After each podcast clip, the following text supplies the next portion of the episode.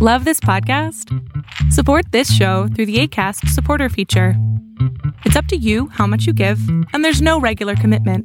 Just click the link in the show description to support now.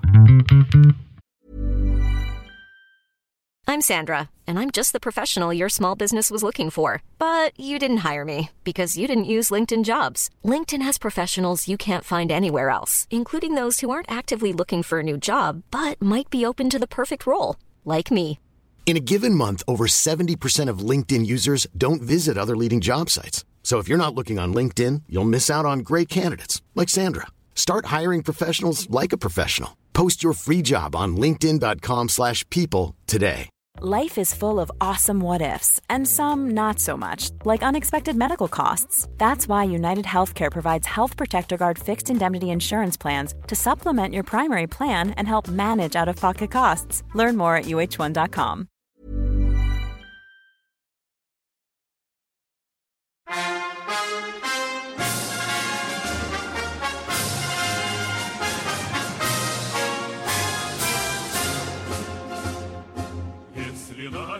Greetings, comrades, and welcome to the Eastern Border. This time, we'll be looking at what ekranoplans are and mostly were, but we have some new technological developments in this area. See, this subject comes to me from a thing called the Caspian Sea Monster. The picture of that is in our webpage, in addition to this episode, so go check it out yourselves. That's a true beast that actually caused a massive scare in one of the more interesting spy stories with the CIA. Oh, and it also had nukes on it. Now, imagine a ginormous, ginormous ship that attach wings to it. Make it fly really fast, too. And it's really big and it carries nukes. Have fun. This scared the crap out of the CIA and then tried to control it and find out what it was and how it worked. And it truly does look like something from the Command and Conquer game series. Like, if you've seen Kirov airships, mix them in with some boats, and, well, there you have it. Technically, this is a Luny class ekranoplan. Not Luna, or Luna in proper Russian, but Luny, which is um, named after a bird, so different. AKA, this one also was known as MD 160.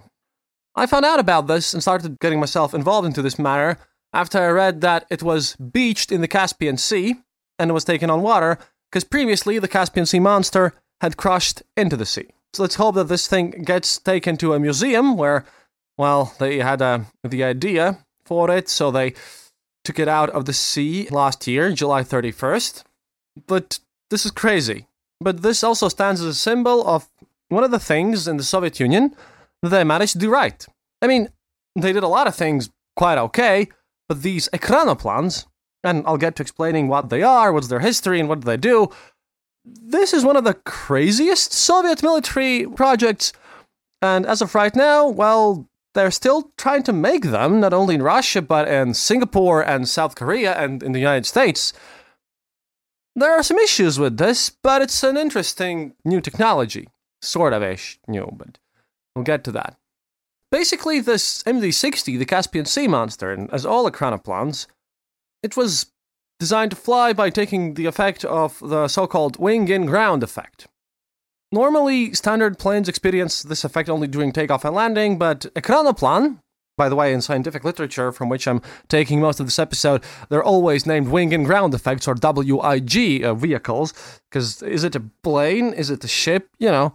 But I'm just going to be calling them ekranoplans as this term is often used to describe all the class of these vehicles, sometimes only specific ones, but, you know, it's better to just say ekranoplan, not ekranoplane, ekranoplan, because it's a Russian word, and rather than saying this WIG vehicle, it's kind of weird.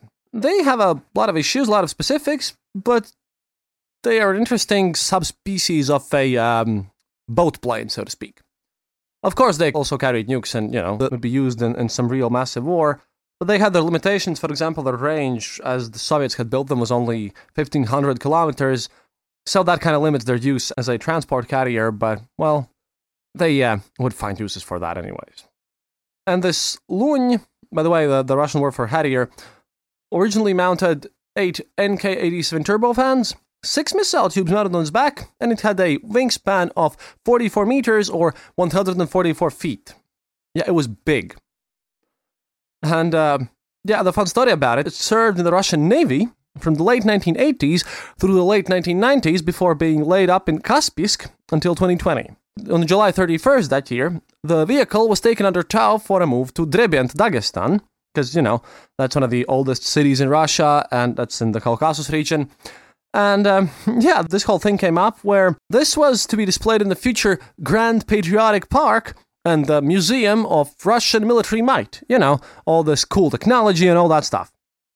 However, when they kind of pulled out the Caspian Sea monster from the Caspian Sea, the problem was that um, this Luny, or the big monster, arrived on the site before it was discovered that there was nowhere to put the aircraft in the first place. Also, aircraft employed by the Navy, eh. So they just uh, stuffed it on a beach because apparently that whole museum park wasn't even built there. And it's been sitting there ever since. The locals have been tried to pull it ashore by hand, but yeah, not very successful. Interestingly enough, the original discovery of Russia's secret Ekranoplan tests in 1967 really did cause a stir in the United States. The predecessor to the Lune was labeled KM of the wings for Korabel Maket, meaning prototype ship. So when spy satellites and U-2 plane photos showed a monstrous aircraft with tiny wings taxiing for testing, the CIA nicknamed the Ekranoplan the Caspian Monster, without we being aware of what it actually was. And it was a massive, massive list of swear words and, and panic there, according to, well, my sources. One of the reasons the CIA was working on unmanned drone surveillance technology via Project Aquiline as early as the mid 1960s was actually the supposed threat posed by craft like the KM or the Luny or everything. And this is kind of crazy because, you know, I'm putting the same image on my website from uh, or covert shores. And the original goal of this Ekranoplan research was to create a vessel that could move almost as quickly as an airplane while remaining below the minimal altitude because it wouldn't be detected by radars. And of course, we have used smaller Ekranoplans, they have been experimented with by various countries. Currently, there are no monsters the size of this whole megastructure thing. And they're not really a major component of any planned transportation networks worldwide. This, however, is a rather fascinating and I'd say extremely interesting example of a futuristic technology, kind of a what if, that might have proved popular if the technology had been developed differently and if some of the, you know, the stats of this massive thing can turn out a bit differently. But, you know, the Ekranoplans are one of the weird Soviet things that truly deserves their story to be told to the wider public. So that's what we're doing this time.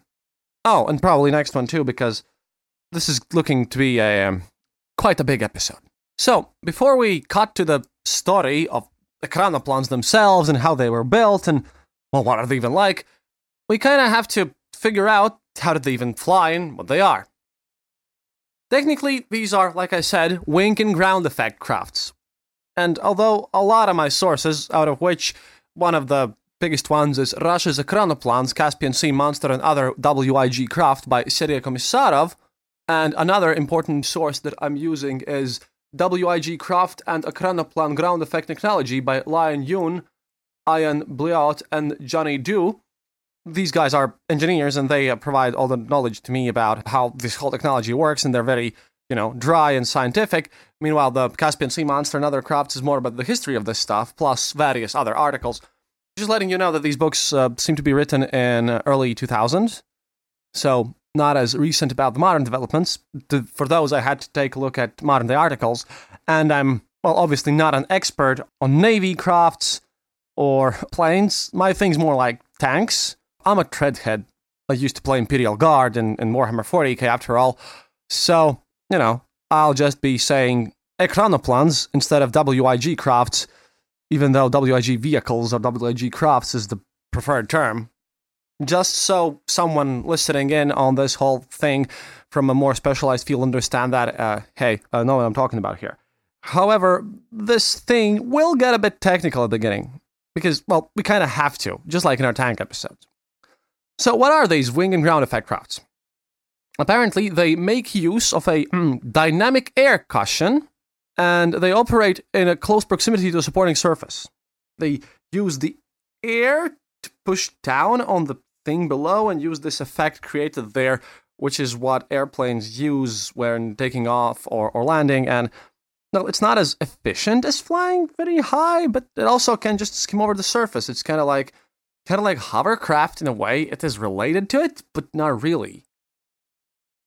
Now, this thing doesn't only operate over water, it can operate over land, but that's only provided that the ground surface is sufficiently even and flat, which means that, you know, it's mostly water, but not only. A feature common to an aircraft and an ekranoplan is wings that generate lift due to aerodynamic forces. However, in the case of the ekranoplan, this lift is augmented owing to the ground effect created by compression of mm, ram airstream between the wings and the supporting surface. A higher lift to drag ratio enables an ekranoplan to obtain the same lift at lower speeds and lower engine power compared to aircraft. As a result, the ekranoplans are, in principle, and that surprised me, actually more fuel efficient compared to aircrafts. But that's on paper, really, because they lack maneuverability. For example, an airplane can, you know, twist around, you know, to sides when it wants to turn, same as motorcycles do. Meanwhile, ekranoplans need to slow down as they cannot do the the same maneuvers, otherwise one of their wings will just pop into water and then to turn, ekranoplans need to slow down and then speed up again, which also leads to consumption. But if you look at like on paper, on a pure straight line, it is theoretically, well, more fuel efficient compared to aircraft and it would theoretically combine that with enlarged carrying capacity like that of a ship. However, when talking about this fuel efficiency, you know, since large flat areas on land are not a common occurrence, I mean, even Siberia has a ton of forests and whatever, ekranoplans are, in most cases, intended for use over water.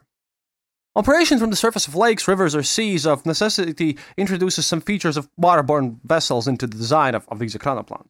Historically, a number of ekranoplans emerged as a kind of attempt to lift waterborne craft out of the water for the purpose of achieving greater speeds, and in many cases, these were built at shipyards.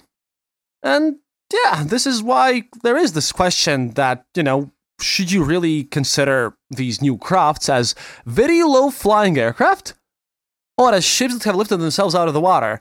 I mean, if you look at the Caspian monster, it's definitely hard to figure out what it actually is. Now, it seems that both definitions might be appropriate since the concept of ekranoplans embraces a wide variety of craft featuring quite substantial differences. They may tend to be closer to one or the other of the two extremes depending on how they're built and, you know, what and who builds them, but generally speaking, they're always something of a complex and a hybrid. On the one hand, an ekranoplan in cruise flight is subject to aerodynamic forces, much in common with conventional aircraft, while the hydrodynamic forces act on it only during takeoff and landing, or rather, alighting because it doesn't really, you know, land as much as it goes to the sea for the most part. On the other hand, these ekranoplans operating in close proximity of the water surface in a marine environment have to be subjected to the same rules and requirements as, you know, conventional ships and boats and other marine vessels in terms of traffic safety and whatnot, because they don't really fly that high above the water.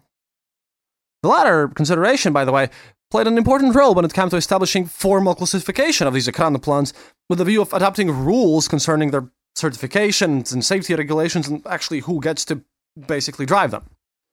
So, the Soviets and later Russians adopted three basic categories of ekranoplans, and we'll talk about all of them, because those things really show how weird this stuff sometimes could get. Now, as usual, these namings of these types aren't very innovative. The first of them, Type A, encompasses vehicles that can be operated only within the height of the surface effect. They uh, usually feature wings of low aspect ratio and are fitted only with a rudder, there being no elevator. The driver, or, you know, should we say helmsman, doesn't have to possess any piloting skills and steers the vehicle much in the same way as an ordinary speedboat. In Russian parlance, such vehicles are termed dynamic air cushion vehicles or ekranoplan boats. Now, there are some designs from this, such as the Volga 2, Amphistar, and Raketa 2. The second category, Type B, includes vehicles which are capable of leaving the surface effect zone for a short while and making brief hops. And this is important because the altitude of such a hop is basically just the minimum safe altitude of flight for aircraft as determined by International Civil Aviation Organization. That is 150 meters or 500 feet. Again, in Russian parlance, such vehicles are regarded as standard WIG craft or ekranoplans proper. They feature wings with an aspect ratio of up to 3 and are provided with elevators. These now have to be controlled by aircraft pilots. And this is, again, we have Orlyonok, kind of a sad design, this KKM, which I mentioned in the intro, and there are some others. Now, there's this third category, which is already a different beast. These are ekranoplans which are capable of flying outside the surface effect zone for a considerable time and climbing to altitudes just like, you know, regular aircraft. But they can't do it for prolonged periods. This classification, subdividing the ekranoplan vehicles into these three types, was formulated by Russian organizations and submitted later on by Russia to, well, this International Marine Organization and International Civil Aircraft Organization for their consideration, because you had to do both. And yeah, this whole formalization, because again, if you listen to some previous episodes, the Soviets liked their paperwork and they liked to determine everything perfectly. Interestingly enough, this allowed to reach within the framework of this IMO an agreement to a number of basic issues pertaining to legal, technical, and operational aspects of plans. Because seriously, there is such a thing as maritime law, and the very idea that the plans have to abide by it already is complex. Because that's a boat plane, basically. And currently, at least the writing in 2002, there have been actually international documents that were created that actually provide rules for commercial operation of ekranoplans and for their own safety. And this is a really important milestone. I want to stress this because currently, at that point when they were given, this is an expression at a high level for an international recognition of ekranoplans as a new and promising means of maritime transport and these really provide a legal basis for its further development and commercial operation on international sea routes. And I, again, stressing this because this is what South Korea and Singapore and other countries that are now experimenting with these vehicles because they, when built more properly than the Soviets did, they could show great potential for civilian use. Now, their military use remains uh, currently dubious at best, but at least we have some documentation about these things that, well, many other technologies actually would lack. Now, now that you know that we have legally settled the fact that a Ekranoplan is kind of both a boat and a plane and what it is and what it works like, well, let's look at the story of how they were designed and produced in Russia, Ukraine, the Baltics, and the Soviet Union. Because, well, all of this was a part of Soviet Union, but you really kind of have to put things in some perspective. Hello there. Thank you for tuning in into another episode of The Eastern Border. We are so happy to announce that this episode is brought to you by our friends at Russensov.com. If you're looking to buy new art, don't forget to use the code Eastern Border for a discount on us. Remember, head over to Russensov.com and happy shopping. If, however, you want to support our show directly, head over to patreon.com or our website, theeasternborder.lv, to find out how you can help out. For all things Eastern Border, don't forget to follow us on Facebook, Twitter, and Discord. And as always, thank you so much for supporting us. We really appreciate each and every one of you. That's all from me now. See you online.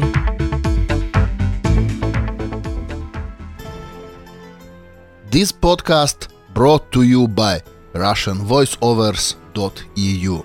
Enjoy.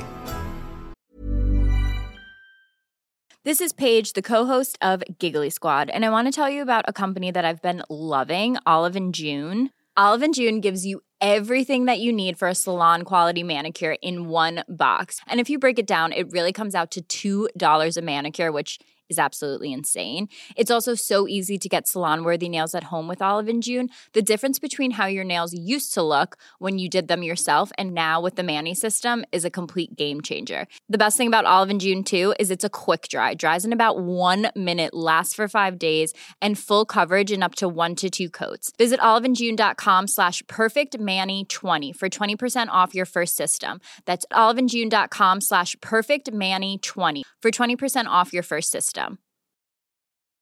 Hey, it's Ryan Reynolds, and I'm here with Keith, co star of my upcoming film, If, only in theaters, May 17th. Do you want to tell people the big news? All right, I'll do it. Sign up now and you'll get unlimited for $15 a month in six months of Paramount Plus Essential Plan on us. Mintmobile.com slash switch. Upfront payment of $45 equivalent to $15 per month. Unlimited over 40 gigabytes per month. Face lower speeds. Videos at 480p. Active Mint customers by 531.24 get six months of Paramount Plus Essential Plan. Auto renews after six months. Offer ends May 31st, 2024. Separate Paramount Plus registration required. Terms and conditions apply if rated PG.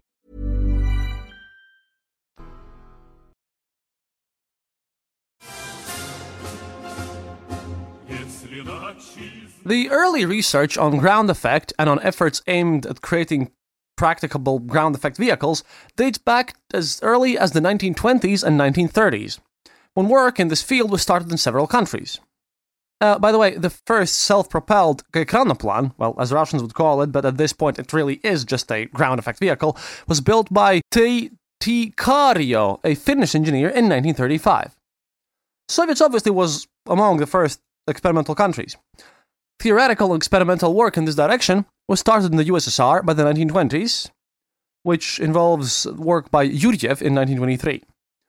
Further work followed in the late 1930s when a whole set of theoretical studies and experiments in the field of ground effect research was performed by Yakov Serebrynsky and Byanuchev.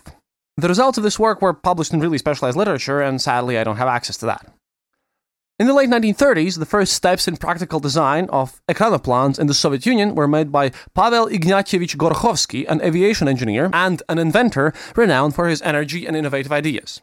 However, it is Rostislav Yevgenyevich Alexeyev, who lived from 1916 to 1980, who was an outstanding designer and engineer and scientist who must be credited with having played a paramount decisive role in shaping this course of this crazy research and, well, basically building these ekranoplans, which truly are amazing.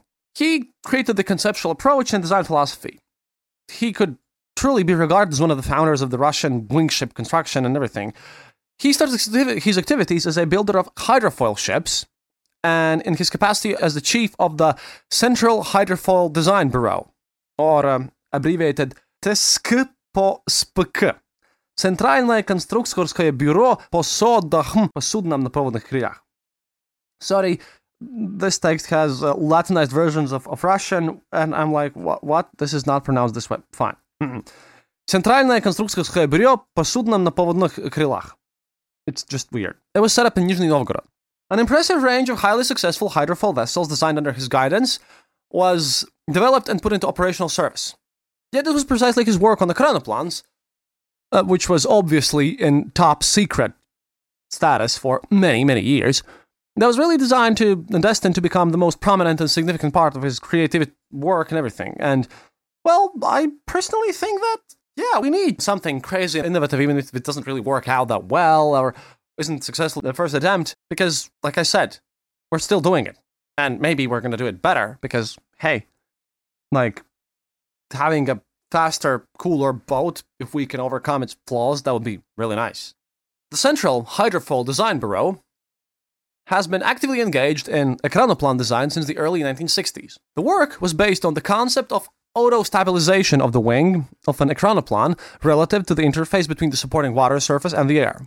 This concept proved quite sound and was subsequently incorporated in all Ekranoplan projects issued by the Design Bureau. On its basis, a search was initiated for suitable aerohydrodynamical layouts. Initially, one of these featured two sets of wings arranged in the tandem. The first 3 ton or 6,600 pound Ekranoplan built in 1961 was fitted with two sets of wings. Research revealed later on that the tandem layout is practicable only in very close proximity to the surface and is unable to ensure the necessary measure of stability and safety once the craft leaves this close proximity. Experiments with one of those tandem wing machines ended in a crash. Because, well, yeah, first of many, as we'll see in this episode. Alexeyev arrived at the decision to make use of a classic aircraft layout, one set of wings and a tail unit, which was to be subjected to modifications designed to ensure, well, more stability and controllability during cruise flight in ground effect. In particular, low aspect ratio wings were adopted, which was, like I said, around 3, an important feature was the use of an outsized horizontal tail. It was to be placed sufficiently far aft and high up relative to the main wings, so as to minimize the influence of downwash introduced by the wings depending on their flight altitude and pitch angle. Ten experimental ekranoplans featuring this layout were built by the Central Hydrofoil Design Bureau. Their weight and dimensions becoming better with every successive machine, because if there is not a machine that weighs 20 metric tons, then the Soviets consider it not worth building anyways. Bigger is better, comrades. These were the machines in the SM series. SM stands for Самоходная модель, self-propelled model, with an all-up weight up to 5 tons, or 11,000 pounds. Design experience gained by Alexeyev in developing these machines enabled him to take a bold decision to initiate the design of gigantic, truly gigantic ekranoplans, with an all-up weight of more than 400 tons, uh, or 880,000 pounds. In 1962, the Central Design Bureau was engaged in project work on a combat ekranoplan intended for anti-submarine warfare, weighing 450 tons, or 990 pounds. Two years later, the design team in Nizhny Novgorod started designing the T1 Troop Transport and Assault Ekranoplan. And man, this is just amazing. Like, I like the sound of this so much. T1 Troop Transport and Assault Ekranoplan. And if any of you are, you know, aspiring science fiction authors or something, hey, put in Troop Transport and Assault Ekranoplans armed with nukes. It's like peanut butter and jelly, which I have never eaten, but apparently those things go really well together. Now, it should be kind of noted that the very considerable scope attained by the activities of the Central Hydrofoil Design Bureau was due to the fact that new means of transport had attracted a lot of interest on the part of the military. As a consequence, for many years, this work was extremely classified. So, the construction of ekranoplans in the Soviet Union got a boost from military programs. In the opinion of military specialists, both in the Soviet Union and today in Russia and in the West, Large ekranoplans can be employed for a wide range of missions in the armed forces, notably in the Navy. These include troop transportation, anti submarine warfare, anti shipping strikes with guarded missiles, launching nukes, you know, and the works. Tra- troop transportation, however, like I said, well, wouldn't work well in the Soviet models because landing troops would be a massive problem. Doing so fast and efficient would be quite bad. They could work as, you know, transport planes or, you know, portable nuke launchers they would be practical and detectable by radar. But, you know, seeing as you really need to bomb the place before you land something, uh, that's one of the kinks that they really, really had to work out in the end. And uh, the craziest part was the fact that these were supposed to kind of also counter aircraft carriers, because this could, like, fly close to one and blow it up, which would be cool. But the most interesting project of all of this, the most ambitious use of ekranoplans involved making these as flying aircraft carriers.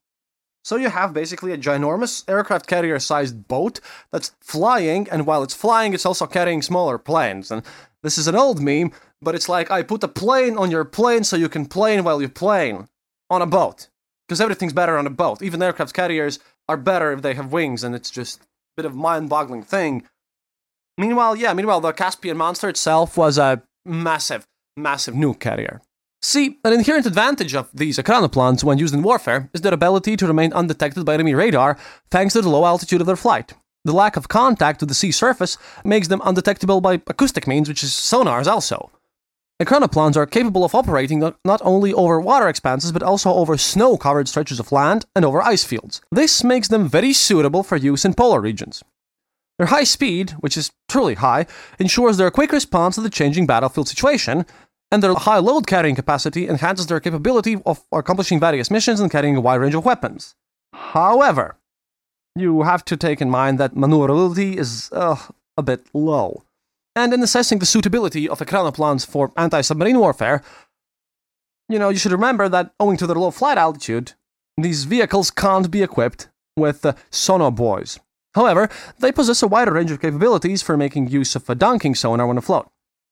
Moreover, thanks to their huge dimensions, they can, again, in principle and on paper, theoretically, be fitted with anti submarine weapons normally carried by surface ships to be used without getting airborne. Also, these ekranoplans are superior to amphibious aircraft in seagoing capabilities and endurance. They can be armed with more potent missiles possessing longer range. However, they have the limitations associated with the need for target designation from an external source, which could be provided by amphibious seaplanes, because, you know, they can provide target designation for their weapons when flying at high altitude.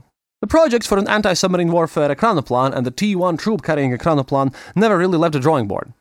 On the other hand, in 1966, the design bureau built in response to an order from the Navy the KM ekranoplan, a mock up the prototype ship.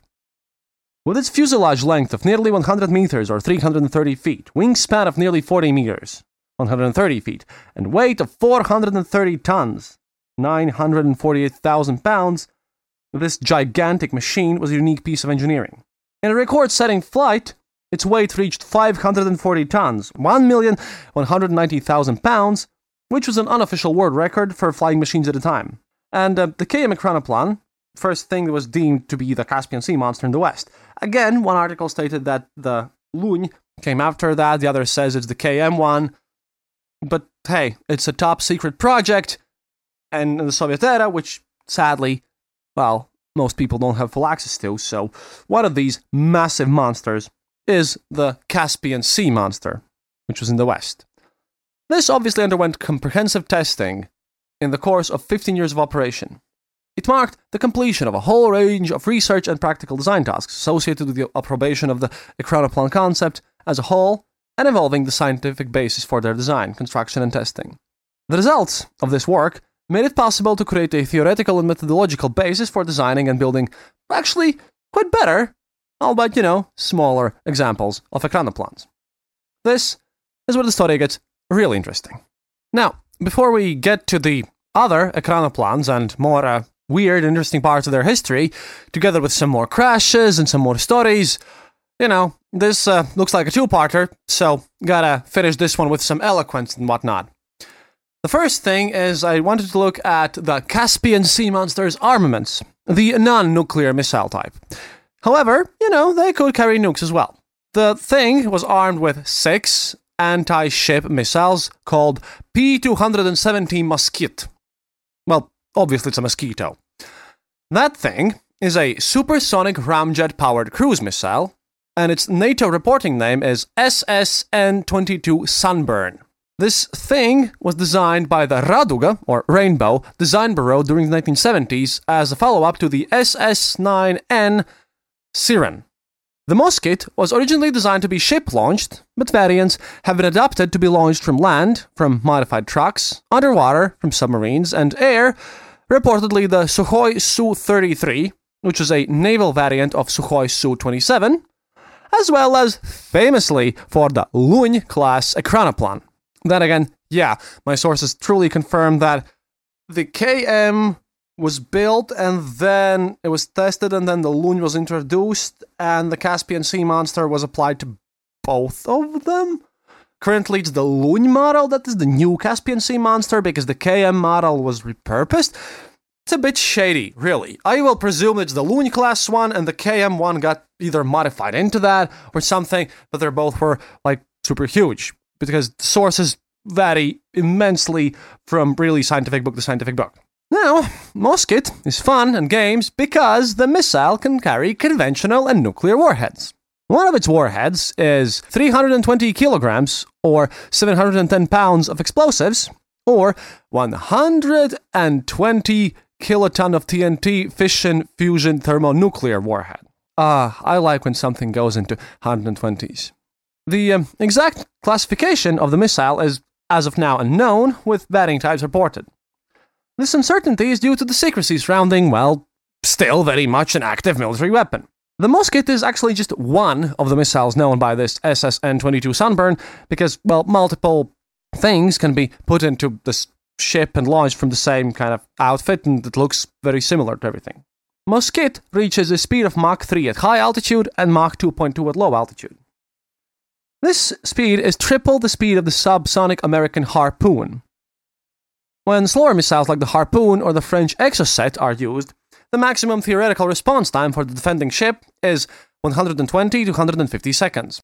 This long response time provides time to launch countermeasures and employ jamming before deploying hard defense tactics such as launching missiles and using quick firing artillery. But the high speed of 3M82 Mosquito missiles reduce the maximum theoretical response time for the defending ship to 25 to 30 seconds. This short response time makes jamming and countermeasures very difficult, and firing missiles and quick firing artillery even more difficult. The Mosquito was designed to be employed against smaller NATO naval groups in the Baltic Sea, which would be countering Danish and German forces, and the Black Sea, for against Turkey, and non NATO vessels in the Pacific, like Japanese, South Korean, etc. and to defend the Russian mainland against NATO amphibious assaults. Variants of the missile have been designated 3M80M, 3M82, which is the Mosquito M. The P270 designation is believed to be the initial product code name for the class of missile, with the Russian Ministry of Defense GRAU designated the exact variant of the missile. The 3M80 was its original model. The 3M80M model, also named 3M80E for export, was a 1984 longer range version of the missile, with the latest version with the longest range being the 3M82 Mosquito. So, right now, this missile has been purchased and adopted by the People's Liberation Army Navy of China and of that of India. The minimum effective range of this missile is 10 kilometers, and the maximum for uh, 3M80E and 3M80E1 is 120 or 100 kilometers. The missile flight speed is 2,800 kilometers per hour, with cruising altitude being 20 meters.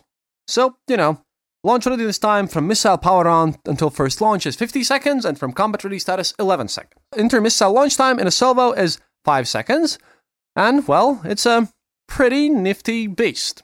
Why am I telling you this? Well, like I said, the Luny class model of Ekranoplan was intended to be an anti aircraft carrier ship, and could also carry nukes. So I figured I should give you a kind of a way to show you how, for example, United States Navy would fare against this when, you know, you can't really see the thing on a radar because it's flying super low. And a single one of these could just plop down an aircraft carrier, theoretically.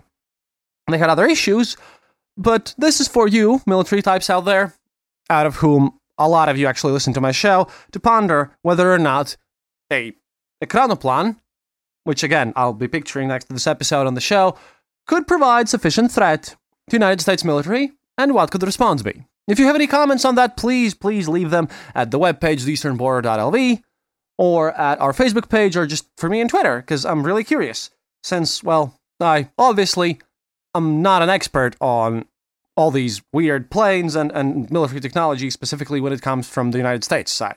So, hey, if you have anything to add, please do. And as usual, thanks for enjoying this episode. Next time we'll continue with the Ekranoplans, and then we'll get back to um, a bit more ancient history. But I'm just fascinated, and I hope you guys also enjoy when I'm making these purely technical stuff because, well, say what you want, but when it came to military things, yeah, Soviets had a real knack for building such items, and, well, it's kind of interesting. I hope you feel the same way. However, this is it for now, and до свидания, товарищ.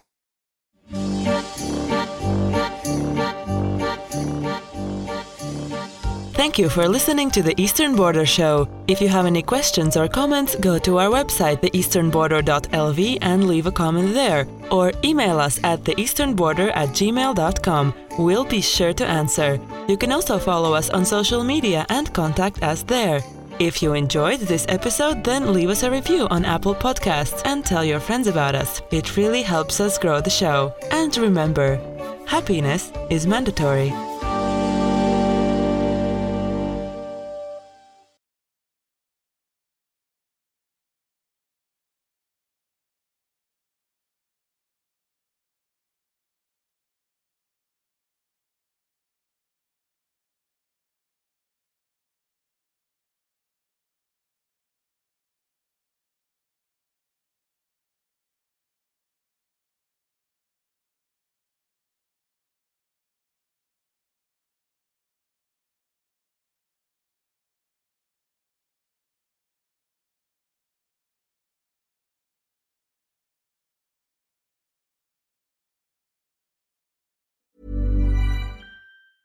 Planning for your next trip? Elevate your travel style with Quince. Quince has all the jet setting essentials you'll want for your next getaway, like European linen, premium luggage options, buttery soft Italian leather bags, and so much more. And is all priced at 50 to 80% less than similar brands. Plus, Quince only works with factories that use safe and ethical manufacturing practices. Pack your bags with high-quality essentials you'll be wearing for vacations to come with Quince. Go to quince.com/pack for free shipping and 365-day returns. Traffic jams, tailgating, pile-ups. Ugh, the joys of driving. How could it get worse? The federal government wants to have a say in what you drive. That's right. The Biden administration's EPA is pushing mandates that would ban two out of every three vehicles on the road today. Don't let Washington become your backseat driver. Protect the freedom of driving your way. Visit EnergyCitizens.org. Paid for by the American Petroleum Institute.